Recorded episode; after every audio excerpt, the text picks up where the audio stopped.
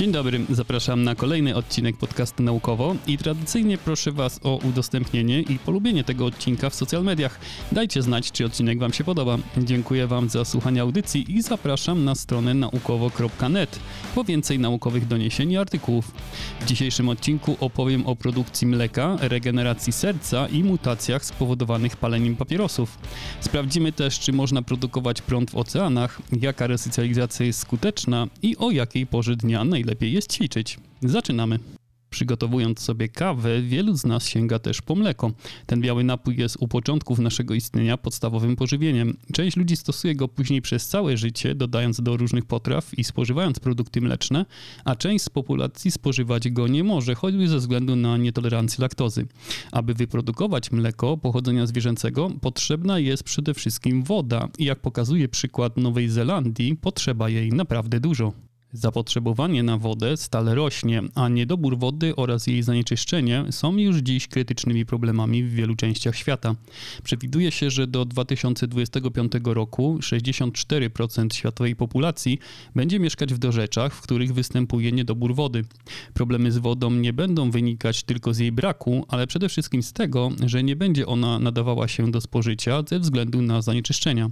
Nowa Zelandia nie jest wyjątkiem od tych tendencji, ma ona obecnie naj najwyższy wśród krajów OECD pobór wody dla rolnictwa w przeliczeniu na mieszkańca.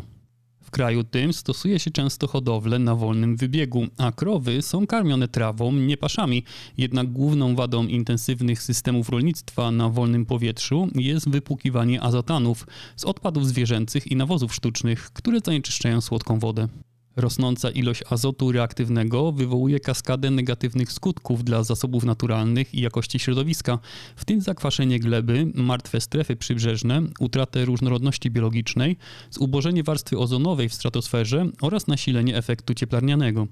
Azotany w wodzie pitnej mają też negatywny wpływ na człowieka i mogą zwiększać prawdopodobieństwo zachorowania na raka jelita grubego. Nowa praca skupia się na zanieczyszczeniu azotonami w Canterbury i bada ślad wodny, czyli ilość słodkiej wody zużytej do wyprodukowania mleka.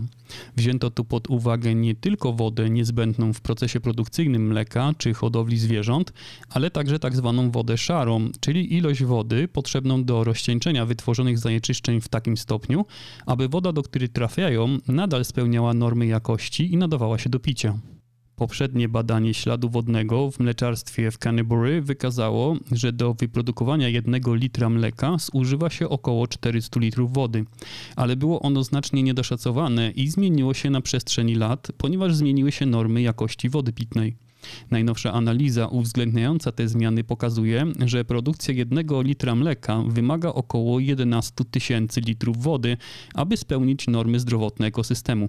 Oczywiście są one znacznie przekroczone, a powrót do równowagi ekologicznej wymagałby ze względu na coraz wyższą produkcję mleka albo dwunastokrotnego zwiększenia opadów w tym regionie, albo dwunastokrotnego zmniejszenia liczby krów. Problem jest jednak szerszy i bardziej globalny. Do lat 90. XX wieku azot reaktywny, czyli taki, który wspomaga wzrost roślin na pastwiskach, był pozyskiwany głównie z koniczyny wiążącej azot. Jednak syntetyczne nawozy pochodzące z paliw kopalnych wyparły naturalne systemy, a produkcja takiego azotu przewyższyła już całą produkcję w systemach naturalnych. To zaburzenie cyklu azotowego poważnie zagraża zrównoważonemu rozwojowi człowieka na świecie, nie tylko ze względu na wpływ na klimat, ale także ze względu na lokalne oddziaływanie na słodką wodę. Smutnym podsumowaniem tego tematu jest opinia Europejskiej Fundacji Naukowej, która opisała produkcję syntetycznego azotu na skalę przemysłową jako być może największy pojedynczy eksperyment w dziedzinie globalnej geoinżynierii, jaki kiedykolwiek przeprowadził człowiek. Długofalowy eksperyment przeprowadzają też na sobie palacze papierosów. Palenie jest główną przyczyną raka płuc, jednak do rozwoju tej choroby dochodzi u mniejszości palaczy. Chociaż ryzyko zachorowania na raka płuc zależy od dawki palenia, nie było wiadomo, czy to zwiększone ryzyko odzwierciedla zwiększone tempo mutacji w zdrowych komórkach płuc. Od dawna uważa się, że palenie prowadzi do raka płuc przez wywoływanie mutacji DNA w prawidłowych komórkach. Problem był w udowodnieniu tego twierdzenia, ponieważ nie istniał sposób na dokładne określenie ilości mutacji w normalnych komórkach. Udało się go rozwiązać kilka lat temu, opracowując ulepszoną metodę sekwencjonowania całych genomów pojedynczych komórek. I to właśnie tę metodę wykorzystano do porównania komórek wyścielających płuca pochodzących od dwóch typów osób: 14 nigdy nie palących w wieku od 11 do 86 lat oraz 19 palaczy w wieku od 44 do 81 lat, którzy wypalili maksymalnie 116 paczek papierosów rocznie. Komórki zostały pobrane od pacjentów poddawanych bronchoskopii w ramach badań diagnostycznych niezwiązanych z rakiem. Badacze potwierdzili eksperymentalnie, że mutacje gromadzą się także wraz z wiekiem w komórkach płuc osób niepalących, ale w komórkach płuc osób palących stwierdzono znacznie więcej mutacji wywołujących raka płuc u 10 do 20% osób palących przez całe życie. Ciekawym odkryciem jest jednak fakt, że wzrost liczby mutacji komórkowych zatrzymywał się po średnio 23 latach palenia, co najmniej paczki papierosów dziennie. Dane wskazują, że osoby takie mogły przeżyć długo pomimo intensywnego palenia, ponieważ udało im się powstrzymać dalsze gromadzenie się mutacji. To wyrównywanie poziomu mutacji mogło wynikać z tego, że osoby te miały bardzo sprawne systemy naprawy uszkodzeń DNA. Dzięki temu badaniu naukowcy chcą opracować nowe testy, które pozwolą zmierzyć zdolność danej osoby do naprawy lub detoksykacji DNA, co może stanowić nowy sposób oceny ryzyka zachorowania na raka płuc. Nasze ciała są w stanie regenerować się samodzielnie, robią to każdego dnia i korzystają z różnych mechanizmów. Jeden z nich odkryto w nowym badaniu, a dotyczy niewydolności serca po zawale, która pozostaje istotną przyczyną śmiertelności, ponieważ serce nie jest w stanie dalej prawidłowo pompować krwi do organizmu. Mimo, że postęp farmakologiczny zmniejsza śmiertelność, ryzyko niewydolności serca po zawale pozostaje wysokie. Dlatego dodatkowe badania mające na celu lepsze scharakteryzowanie podstawowych mechanizmów naprawy mięśnia sercowego powinny ułatwić opracowanie nowych i uzupełniających metod zachowania funkcji serca. Ostry zawał powoduje gromadzenie się makrofagów sercowych, które są niezbędne do wspomagania gojenia się mięśnia sercowego. Te wiecznie głodne komórki naszego organizmu rozpoczynają i regulują proces zapalny, niszczą drobnoustroje, a także pożerają nieprawidłowe komórki i inicjują proces regeneracji tkanek. Jednym z mechanizmów, za pomocą których makrofagi sercowe koordynują naprawę mięśnia sercowego, jest proces eferocytozy, czyli usuwania obumierających komórek. Układ odpornościowy i limfatyczny jako pierwszy reaguje na zawał serca i wysyła do niego właśnie makrofagi, które produkują szczególny rodzaj białka o nazwie VEGFC, wyzwalający tworzenie nowych naczyń limfatycznych i sprzyjający gojeniu się ran. Badanie wskazało również, że makrofagi dzielą się na dobre, wytwarzające białko, i złe, które mogą wywołać kolejne stany zapalne, mogące powodować dalsze uszkodzenia serca i otaczających tkanek. Poznając ten mechanizm, naukowcy planują kolejne badania, aby dowiedzieć się, jak ograniczyć działanie złych makrofagów lub nawet wyeliminować je całkowicie i zwiększyć produkcję tych pomocnych. A produkcja nowych leków wykorzystujących te procesy może uratować setki tysięcy ludzi, którzy przeszli zawał serca i pomóc im w powrocie do zdrowia. Zmieniamy temat. W 21 odcinku podcastu opowiadałem o nadchodzącym sezonie huraganów w Stanach Zjednoczonych. Ich większa ilość i moc wynika głównie z ciepłej wody gromadzącej się na powierzchni oceanów. To właśnie z tego ciepła pobierana jest energia, która potrafi zamienić burzę tropikalną w ekstremalne zjawisko, jakim jest huragan, prowadzący często do katastrofalnych skutków dla ludzi. A co gdyby wykorzystać tę samą energię i użyć jej do wytwarzania energii elektrycznej, zwłaszcza w krajach wyspiarskich, które są uzależnione od drogiego i zanieczyszczającego środowisko oleju napędowego? W tropikach głębiny morskie są zimne, a powierzchnia morza bardzo ciepła. Pomysł pozyskiwania energii z takich różnicy temperatur nie jest niczym nowym, rozważany jest od ponad 100 lat. Główną zaletą takich elektrowni cieplnych na oceanach jest to, że mogą one wytwarzać energię przez 24 godziny na dobę, a także fakt, że jest to układ zamknięty, bez potrzeby odprowadzenia cieczy do oceanu. Niestety jest wiele problemów. Głównym z nich jest znalezienie odpowiedniego miejsca, w którym różnice temperatur sprawiają, że jest to opłacalne. Taka elektrownia musi być uruchomiona w niewielkiej odległości od równika, ponieważ działają dzięki przepuszczaniu przez zamknięty obiekt cieczy o niskiej temperaturze wrzenia, takich jak amoniak. Ciepło z ciepłej wody morskiej, która ma od 20 do 30 stopni Celsjusza, ogrzewa ciecz do momentu, gdy zamienia się ona w parę, którą można wykorzystać do napędzania turbiny. Następnie para jest wystawiana na działanie zimnej wody morskiej o temperaturze około 5 stopni Celsjusza, która zamienia ją z powrotem w ciecz, dzięki czemu cykl może być ponawiany. Aby uzyskać taką zimną wodę, elektrownie mają rury sięgające 600 metrów w głąb morza. Innym problemem tej technologii jest jej wydajność. Pilotażowa elektrownia na Hawajach, zainstalowana przez firmę Mackay Ocean, w 2015 roku ma moc 100 kW. Jest to 20 do 30 razy mniej niż typowa turbina wiatrowa lub równowartość energii wyprodukowanej przez około 12 paneli słonecznych montowanych na domach. Aby zwiększyć skalę do bardziej użytecznej elektrowni o mocy 100 MW, Makaj szacuje, że rura musiałaby mieć średnicę 10 metrów i sięgać na głębokość 1 km, a więc powinna być dużo bardziej odporna nie tylko na ciśnienie czy korozję, ale także na cyklony występujące na tych szerokościach geograficznych. Gdyby to się udało, 12 komercyjnych elektrowni morskich mogłoby pokryć całkowite zapotrzebowanie Hawajów na energię elektryczną.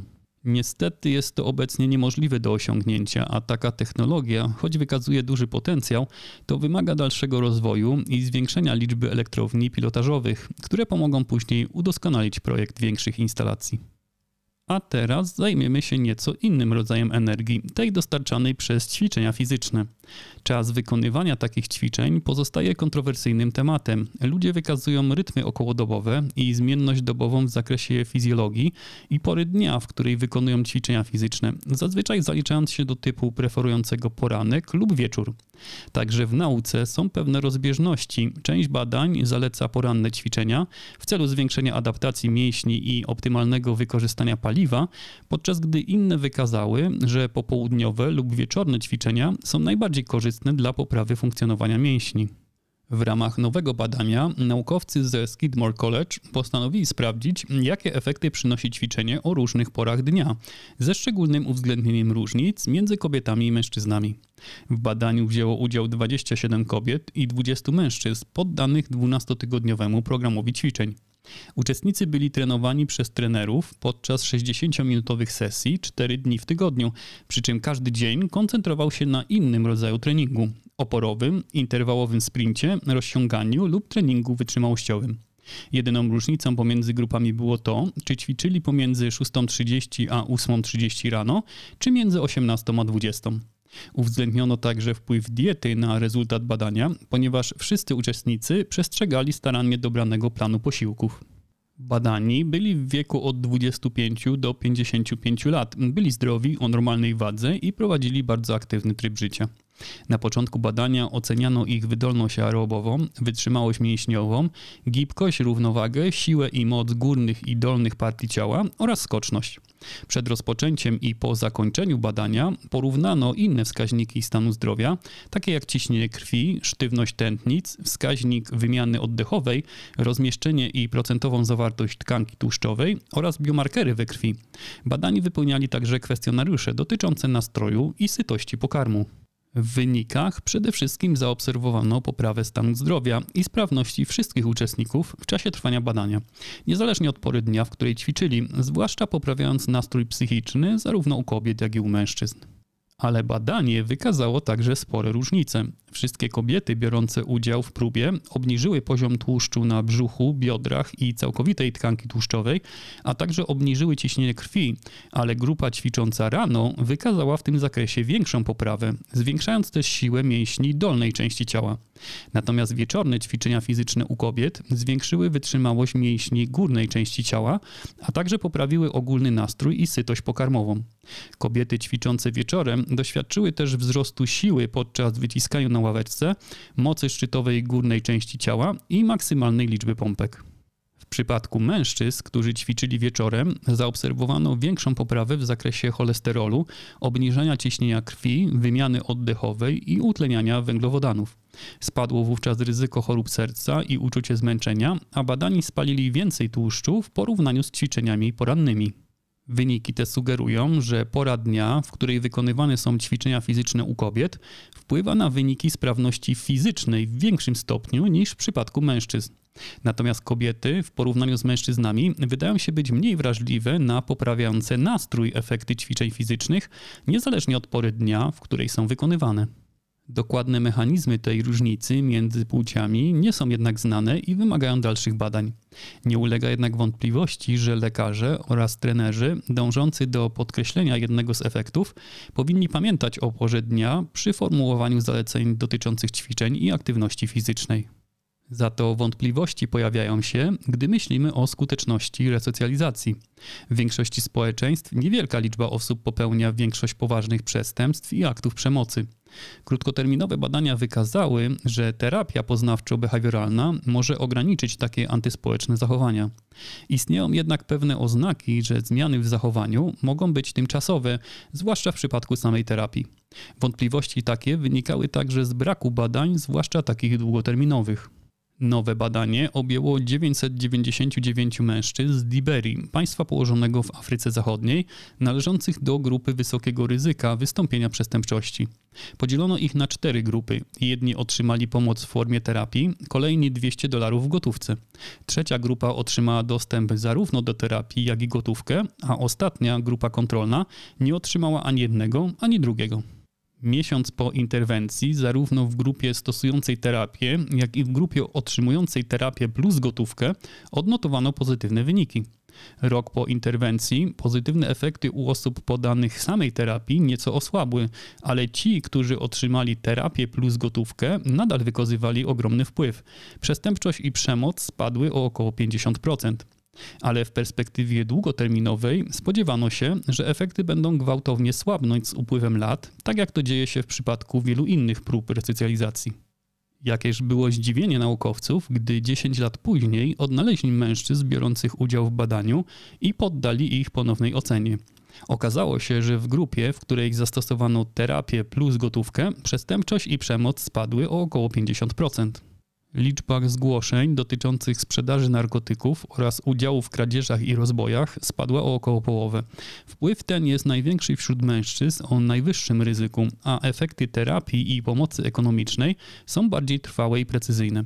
Ponieważ gotówka nie zwiększała zarobków przez okres dłuższy niż kilka miesięcy po przyznaniu dotacji, założono, że dotacja i te kilka miesięcy legalnej działalności gospodarczej wzmocniły proces uczenia się przez działania i kształtowania nawyków zawartych w terapii poznawczo-behawioralnej.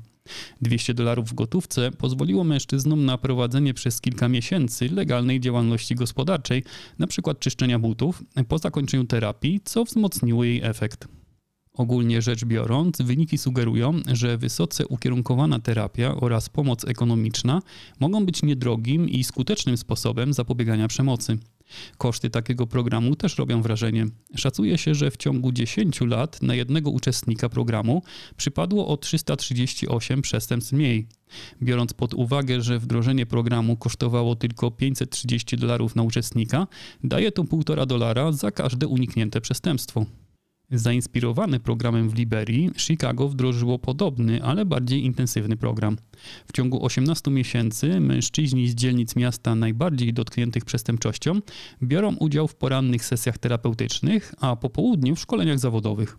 Uzasadnieniem dla tego ostatniego jest fakt, że w miejscu z dobrze rozwiniętym rynkiem pracy, takim jak Chicago, najlepszym sposobem na poprawę zarobków jest wprowadzanie ludzi na rynek, podczas gdy w Liberii rynek pracy jest znacznie mniej efektywny, więc sensowniej było zaoferować ludziom gotówkę. Wyniki tego programu będą znane latem tego roku. A kolejny odcinek podcastu wysłuchacie w sobotę. Zapraszam serdecznie, a dziś dziękuję Wam za uwagę i do usłyszenia.